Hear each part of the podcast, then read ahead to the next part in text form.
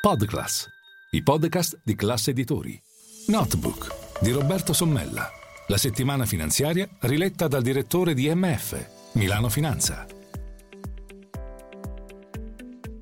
Benvenuti a Notebook. L'ultima notizia dal fronte Italia-Europa racconta di una certa perplessità a Bruxelles sul decreto legge che è stato appena approvato dal governo Meloni e che rivede l'organizzazione del piano nazionale di ripresa e resilienza. Secondo quanto io stesso ho scritto su MF Milano Finanza e si apprende anche dai rumors, dai corridoi della Commissione europea, il provvedimento di urgenza approvato e messo a punto dal ministro delle politiche europee Raffaele Fitto ha eh, suscitato qualche dubbio, soprattutto quando eh, si è tentato da parte dell'Italia di allungare oltre il 2026 la durata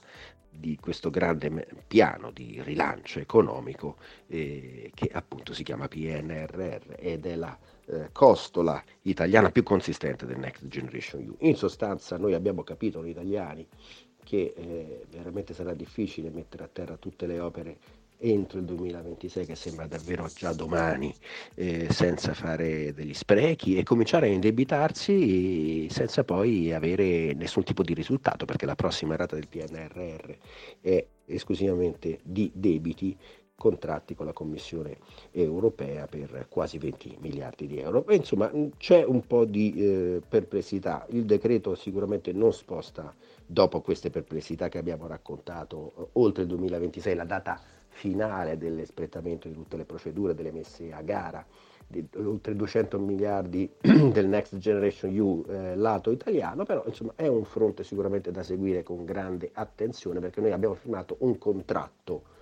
né più nemmeno di un mutuo per una famiglia o di un prestito per un'azienda con la Commissione europea e la Commissione europea starà molto attenta su come espleteremo questo contratto. Quindi sicuramente questo è un primo step che è stato superato e, sicuramente il, il nuovo PNRR alla fine riceverà la luce verde da Bruxelles in questa versione diciamo che non cambia le destinazioni e soprattutto la durata del piano, però bisognerà anche essere molto pragmatici perché sull'altare della burocrazia comunitaria l'Italia dovrà dare in cambio eh, quasi sicuramente il via libera alla riforma degli aiuti di Stato, lì sì che veramente potremo farci male perché è fortemente voluta dalla Germania che ha un ampio spazio fiscale per fare investimenti e fare ulteriore debito mentre noi non lo possiamo fare e per rispondere soprattutto la Germania al piano del presidente americano Joe Biden sul sostegno all'economia a stelle e strisce, progetto che rischia però questo eh, diciamo, piano di deroga al divieto degli aiuti di Stato di punire un paese come l'Italia che è fortemente indebitato e che non ha spazi fiscali per fare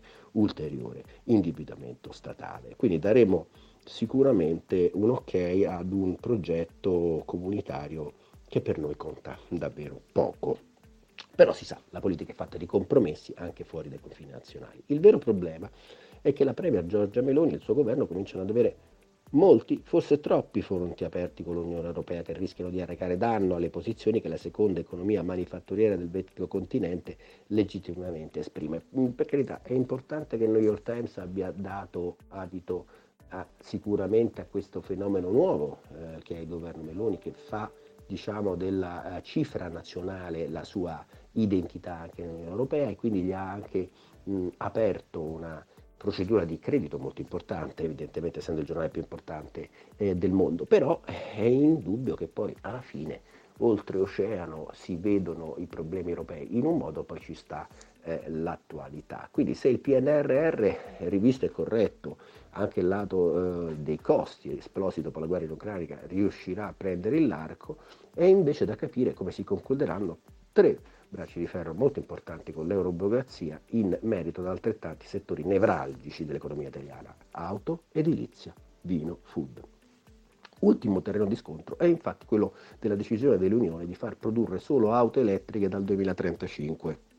scelta che di fatto prende in contropiede non tanto il paese che ha visto nella Fiat, ora Stellantis, un perno fondamentale del proprio sistema industriale, ma un'intera compagine di aziende che lavorano nell'indotto, dai freni alle marmitte alla componentistica. Il ministro del Made in Italy Adolfo Urso, prima ha tuonato come il vice premier Matteo Salvini contro le regole della commissione di Ursula von der Leyen, poi ha dovuto fare i conti con la scarsità di colonnine elettriche sul territorio nazionale, così come il suo collega Gilberto Picchetto Fratin dovrà affrontare la necessità di arrivare al 2035 con un sistema energetico aggiornato e in linea con i nuovi standard ambientali. Analogo discorso può essere fatto su quali iniziative concrete sempre Salvini, in qualità di Ministro delle Infrastrutture e Vice Premier, prenderà per tutelare dalla direttiva delle case green milioni di italiani che per via di quella decisione europea rischiano di pagare migliaia di euro per la ristrutturazione della propria abitazione, spesso unica fonte di risparmio. E non diversamente si può dire della battaglia che il titolare del Dicastero della Sovranità Alimentare, Francesco Lollobrigida,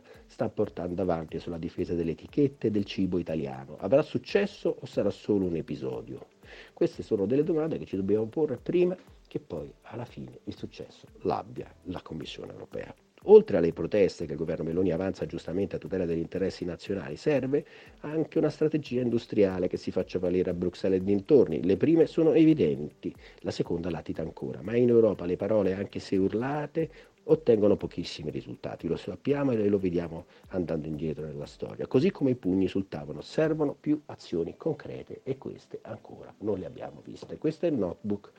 Io sono Roberto Sommella e vi auguro una buona giornata.